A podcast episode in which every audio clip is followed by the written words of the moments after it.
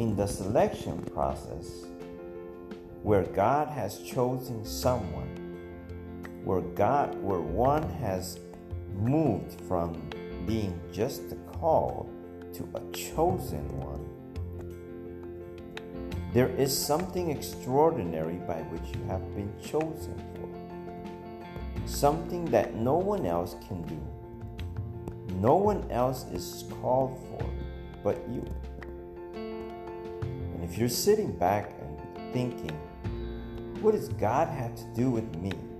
Why am I sitting in this church? Let me tell you that once you've passed your call stage and you moved on to your selection or your chosen stage, God is going to move in an extraordinary way and put you in an extraordinary situation where you're going to impact someone in a powerful way. But before you get to that place, there has to be a process. There's going to be a process by which you're going to go through. And your entire being is going to be altered. That is your state of mind, your physical, and, and, and, and every other aspect of your life is going to change. And the change begins gradually. But the scripture says that once uh, He has begun His good work in you, He's to take it to the end. He's to finish it.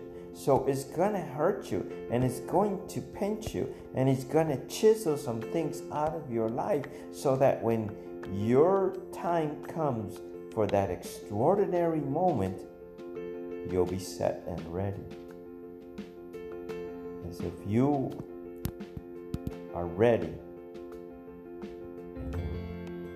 listening to this and you're, you're desiring for God's move in your life to the extraordinary, hang in there. It's gonna happen. But you have to make sure that you're at that point of chosenness.